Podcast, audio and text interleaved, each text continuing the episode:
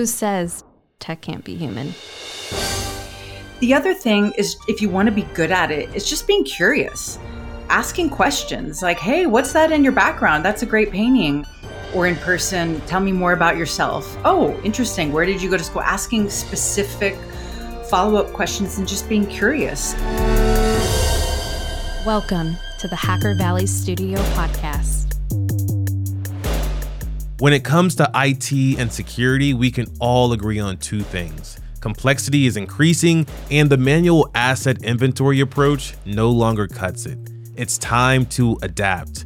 And that's where Axonius comes in. Axonius correlates asset data from existing cybersecurity and SaaS solutions to provide an always up-to-date inventory, uncover gaps, and automate actions, giving you the confidence to control complexity.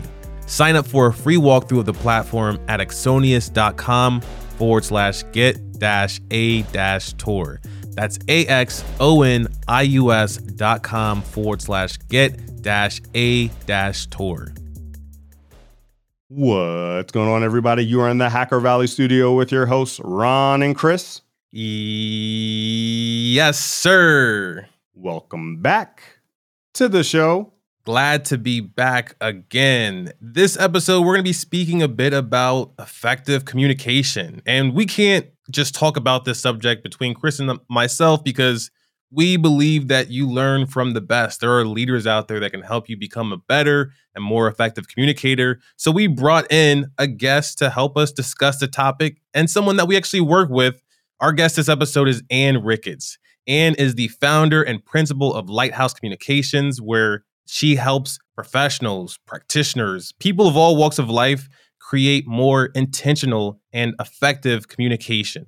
And I know we've been working together for a little bit. I'm excited to continue, but more importantly, welcome to the podcast. Thank you so much. Thanks for having me. Absolutely. We have history, and you and I, we've worked together on a few of my different endeavors when it comes to speaking. And I really think you are one of the best communication coaches out there in the world. But for the folks that don't know who you are just yet, would love to hear a little bit about your background and what you're doing today. Well, thanks, Chris. I have been doing corporate communication coaching since 2013. But before that, I was in English as a second language teacher. So I started off after college. I actually taught English at a retirement home in Italy and fell in love with the field there. And then I came back and was teaching English as a second language in San Francisco. And that's actually how I started my business, because I wanted to help non-native English speakers in Silicon Valley feel more confident, because I had heard that many people who weren't native speakers didn't feel comfortable speaking up in meetings. So the business started off that way. And from there, it blossomed to really helping anybody feel more confident and clear in their communication. Wow. I think that's such a great endeavor, because I think a lot of folks need it. To be honest with you, when I really started my speaking career, if you want to call it that, it was literally a few months before you and I met.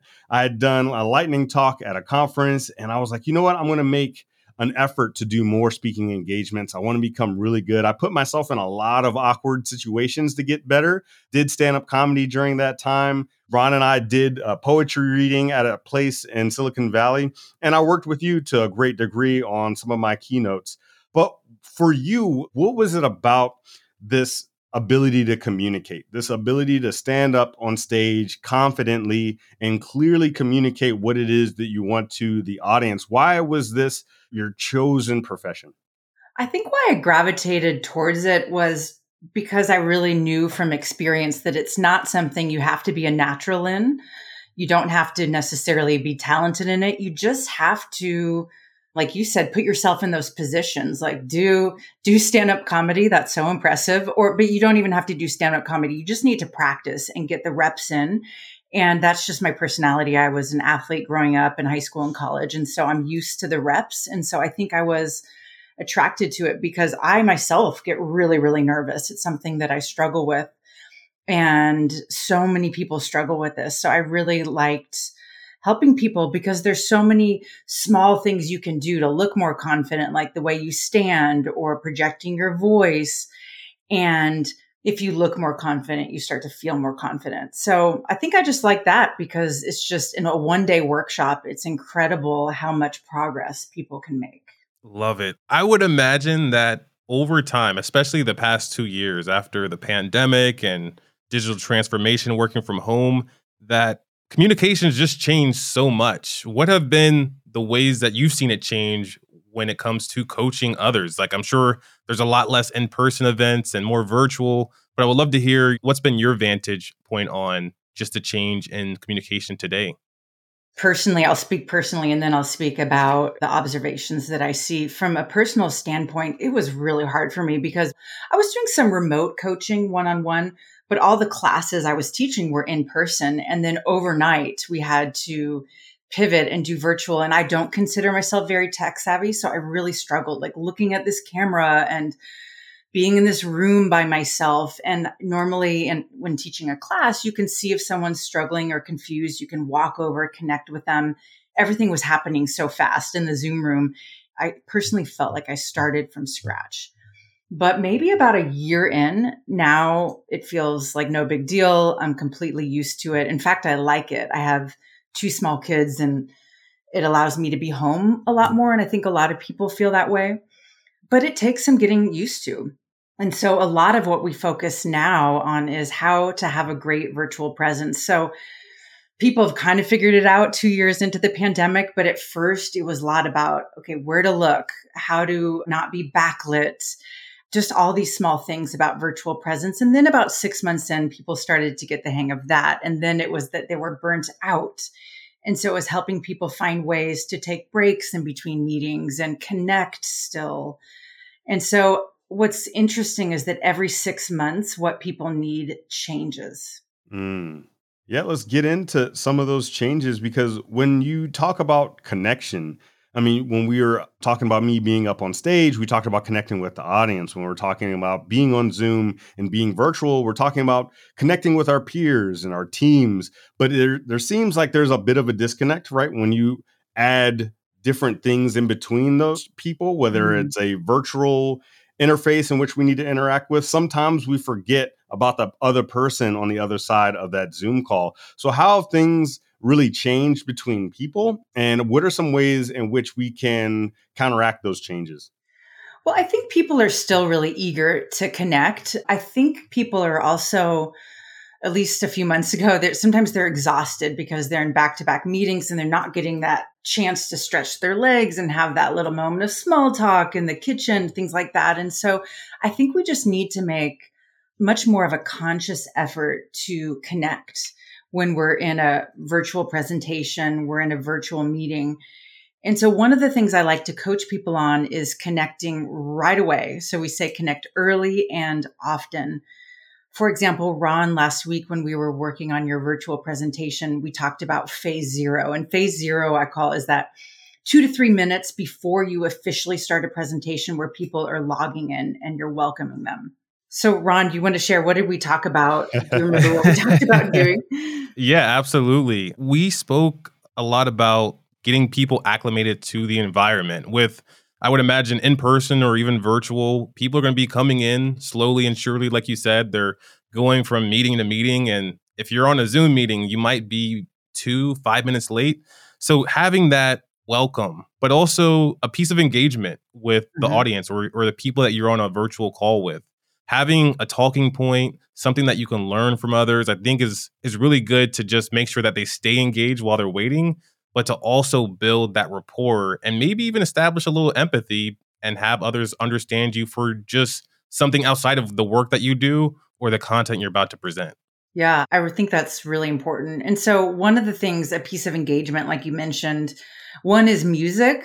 Music is huge. We use that a lot in those first few minutes because people are like, oh, this is kind of fun. Instead of that dead silence, hey, we'll start in a minute. We'll start in a minute. Play music to break that awkward silence.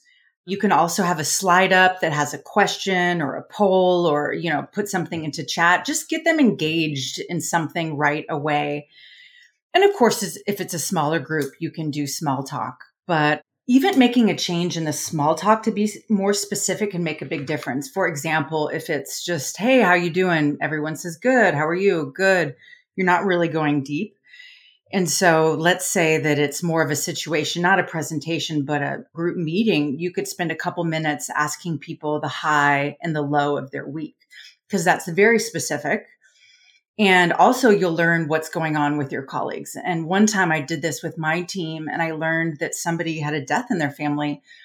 And what was interesting is I noticed that her demeanor had changed over the past few weeks, but of course I was making it about me and thought that she was, mad at me. And then I realized, oh, she's just going through this thing. And because we're not having those hallway conversations and things virtually, it's important to make space for things like that and to be more specific in our prompts. One thing that I have been challenged with over, I'd say, especially the last 3 years, because we spend so much time having deep conversations with folks, asking the deep questions, the vulnerable questions that we don't really tend to talk about in real life. I'm not the best small talk guy. I know it's important. My wife tells me about the importance of small talk and how you build rapport. But how could someone who isn't the biggest fan of small talk really reset and reframe small talk in a way that's valuable for them? A couple ways. One, to know that if small talk is awkward for you, just know that it's awkward for everyone.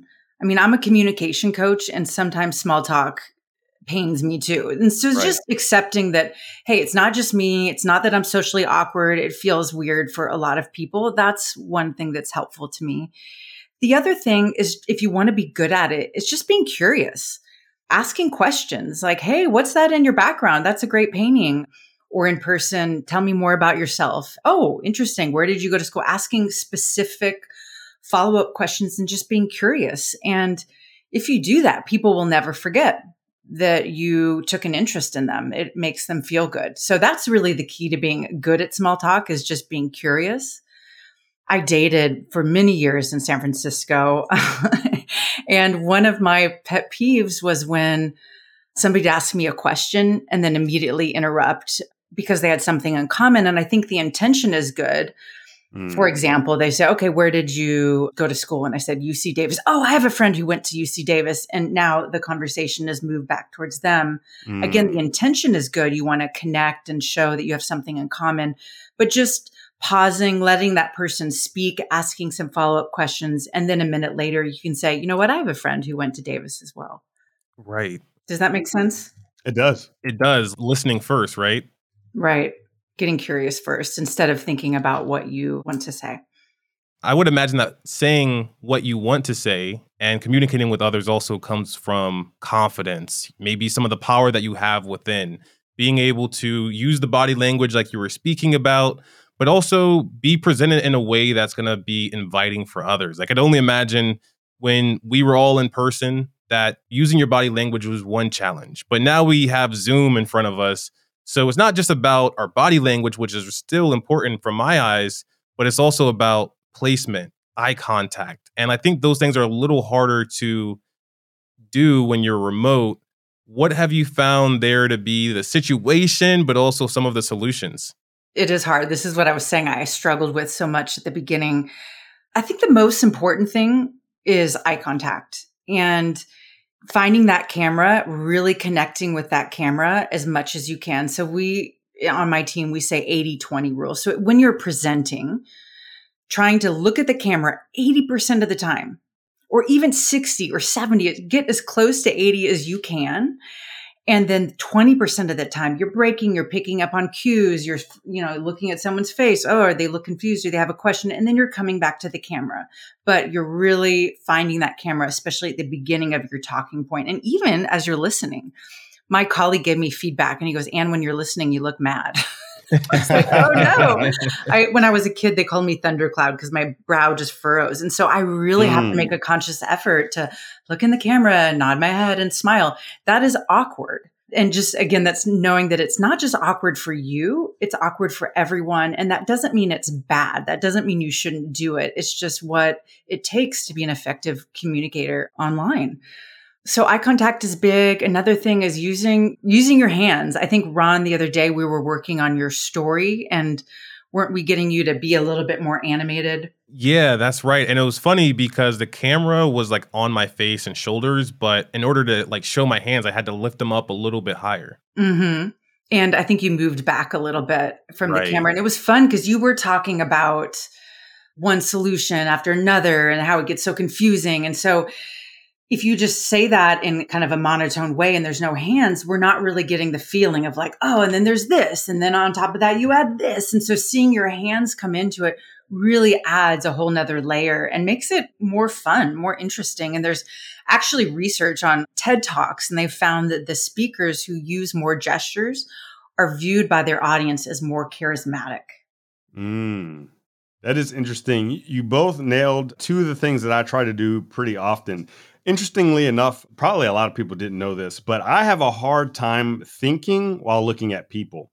So when I am presenting from home, I'm staring at the camera. I can think effortlessly because I tend, if I'm doing an interview, I can completely engage in listening to what they're saying, really focus on the words. And then immediately I can hop into thinking about whatever it is that I want to say in response. But I have a hard time when I'm looking straight at people. I'm sure Ron has seen it when I'm on something like a Zoom where I'm not looking at the camera.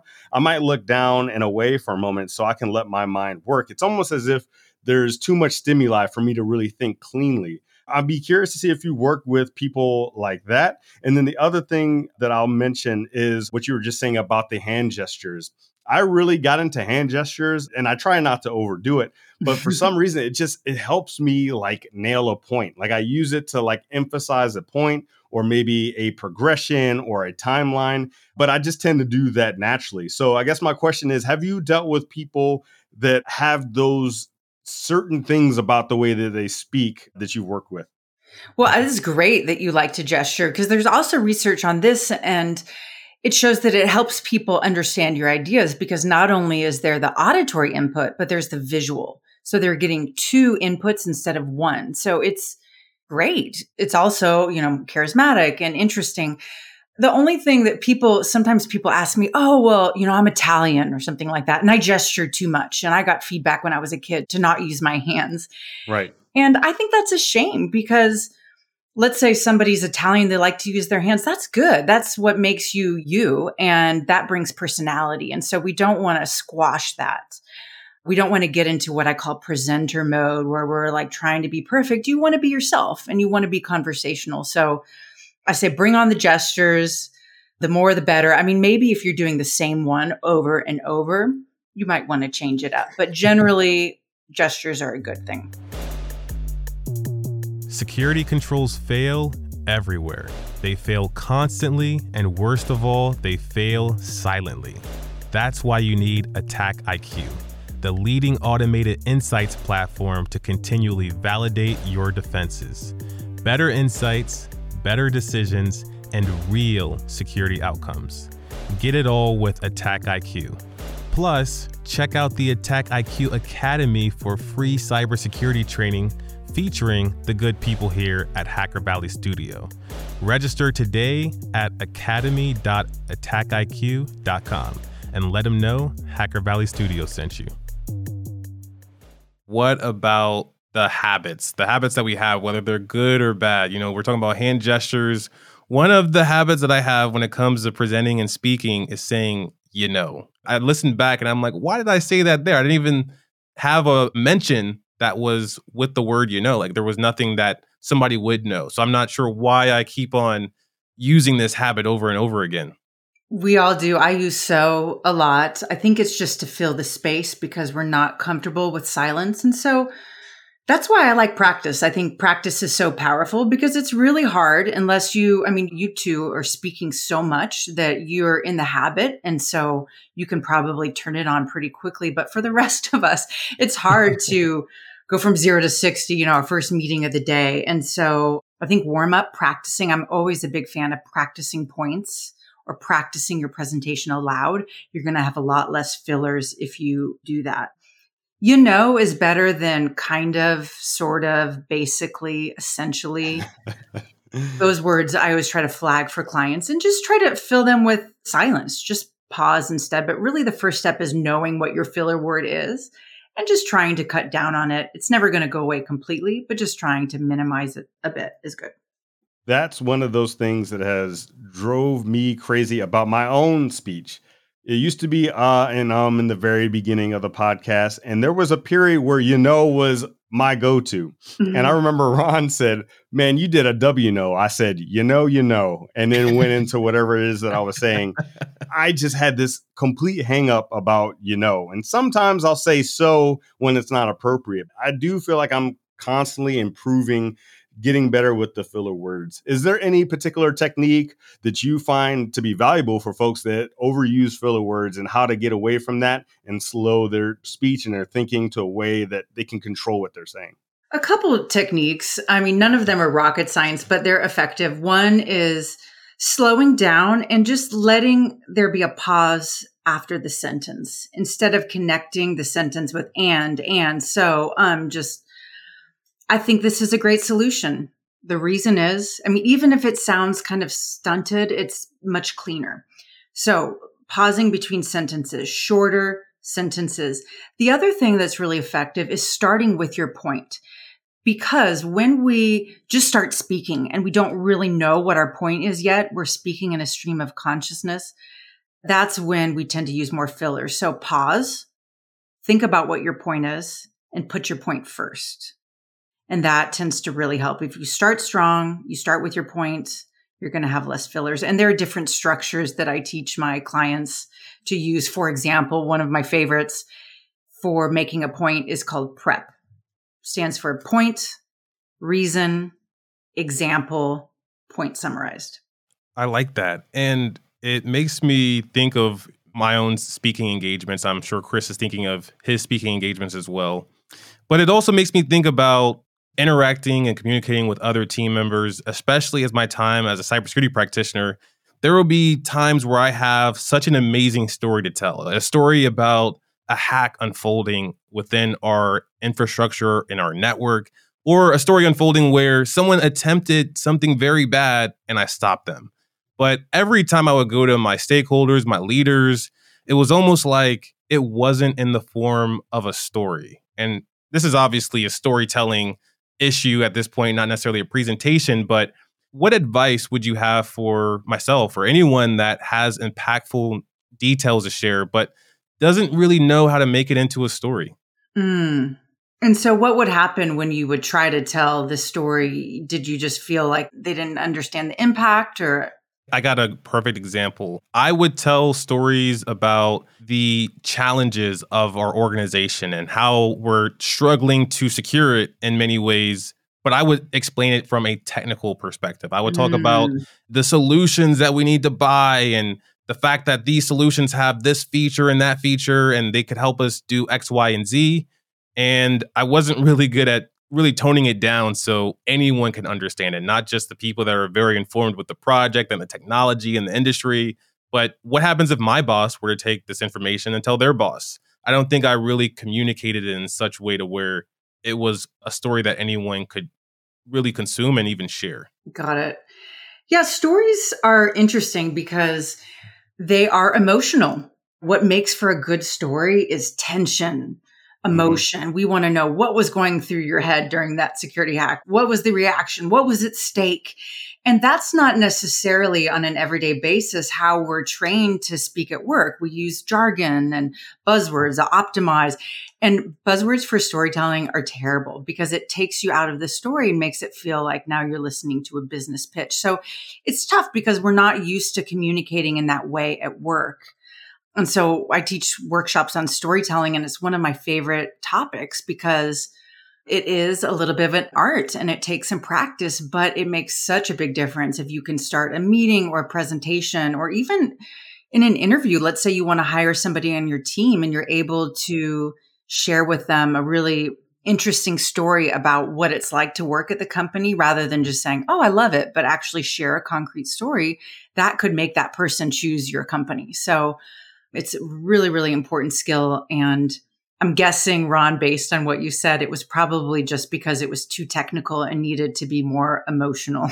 Yeah, that is the story of a lifetime. I feel like not just for me as a very technical practitioner of cybersecurity, but even for people communicating their struggles and challenges at work, talking about deadlines and due dates, If someone were to miss a deadline or miss a due date, there's probably a big story that goes into why that was missed and what happened. We often miss that opportunity to share that story, to build relationships, develop empathy between ourselves and others. Right. And maybe we think just because it's called a story, we feel a little self-conscious about this. I actually just coached a woman last week, and she started off her presentation. She wanted to do an exercise with a group. She was in HR. And she started off initially before the coaching session just saying like, hey, we're going to do this exercise, and started immediately giving the directions to it. And I thought it was a little confusing. Like, she needed to give a big picture, use a story as a lead-in as to why this is important. And we worked on the story, and I thought it was great. I thought it made it really clear, and it was interesting. And then at the last moment in the next coaching call, she said, I didn't tell a story. It's just not comfortable for me. I'm not the type to tell stories. And so I think a lot of people feel this way, a little self-conscious. But I also think there are ways that you can tell the story that are conversational. Like, it doesn't need to sound like you're giving a TED Talk. There are ways to make it sound really natural. For example, you could say, last night as I was preparing for this meeting, I was reminded about this experience I had 2 years ago. Mm-hmm. So you can lead into that quite naturally, but it's hard and it takes practice for sure. One thing I am still in awe of, especially when you look at professions like stand-up comedians, is just their ability to tell stories. And even folks that are those natural storytellers. You sit down, there might be a group of people, and they have everyone's attention, and everyone is just hanging on every single word. I've improved my ability to tell stories, but I feel like I still have so far to go in being able to really captivate people with those stories. And I know it's going to take practice, but is there anything else that you've seen that really works in improving people's ability to tell stories? Number one is there are storytelling shows all around the U.S. that are amazing. Have you guys heard of The Moth? No, The Moth. Mm-hmm. What is that? Yeah, The Moth. It's an NPR podcast, and they have shows in Atlanta, San Francisco, L.A., New York. And you have a theme, like let's say it's love, for example, and you have 10 people. They pull 10 names out of a hat, volunteers, and people go up there to tell a 5 or 10 minute story related to a theme. And that's how I got into storytelling, because when I first started to teach presentation skills, I realized, like many people, I don't really know how to tell a good story. So I started going to storytelling shows in Oakland and went to The Moth. I never got called up on stage. But it was through this practice of listening to other people's stories, crafting my own, that I learned what makes for a good story. And a couple things I learned from that experience. Number one, in terms of the delivery, is slowing down. Because we get nervous, we just want to rush, and this happened and that happened. But those good comedians, the really good storytellers, they're in the moment and they're going slowly. So that's something to practice that makes a big difference. And the other thing is that bringing in that emotion, that tension, like what were you thinking? What were you feeling? In storytelling, we say show, not tell. For example, I could tell you, oh, working from home is distracting, but showing would be, oh, the fire alarm went off. You bring all these sounds to life. My 9-month-old baby is crying, mama, in the other room. So really bringing those things in so people get like this, it appeals to their senses and they can really imagine what's going on. I love that. I think that's great advice for anybody that's looking to improve their ability to tell stories. But I would venture to guess there are several people that are listening to this podcast right now, and they I don't know how to tell a story. I feel like my stories would fall flat. I don't want to tell jokes. I don't want to tell emotional stories. And they want to, but they feel like they can't. What would be your piece of advice for them to get out there, start telling some stories, and build that confidence that you know that they could have? Well, there are a lot of resources. For sure, they can email me and I'll send resources. There's workshops, but The Moth, listening to that podcast, listening to stories. So there's lots of things that they can do that are low stakes. And then just practicing with their friends, like sharing more stories and being a little bit more vulnerable about how they felt and what's going on for them. That's great low stakes practice. And thank you so much from the bottom of our hearts. Thank you for taking time out of your busy schedule to hop on the mics with us. For all the people out there that want to stay up to date with you, your incredible practice, and everything you have going on in this incredible world, what are the best ways that people can do that? So our website is lhctraining.com, and they can also email me at Anne, at lhctraining.com. Excellent. We'll be sure to drop your email and website into the show notes for everyone to stay up to date with you. And it's been an honor to speak to you on the podcast and a pleasure to work together. And we'll be speaking together soon also. And with that, we'll see everyone next time. Bye.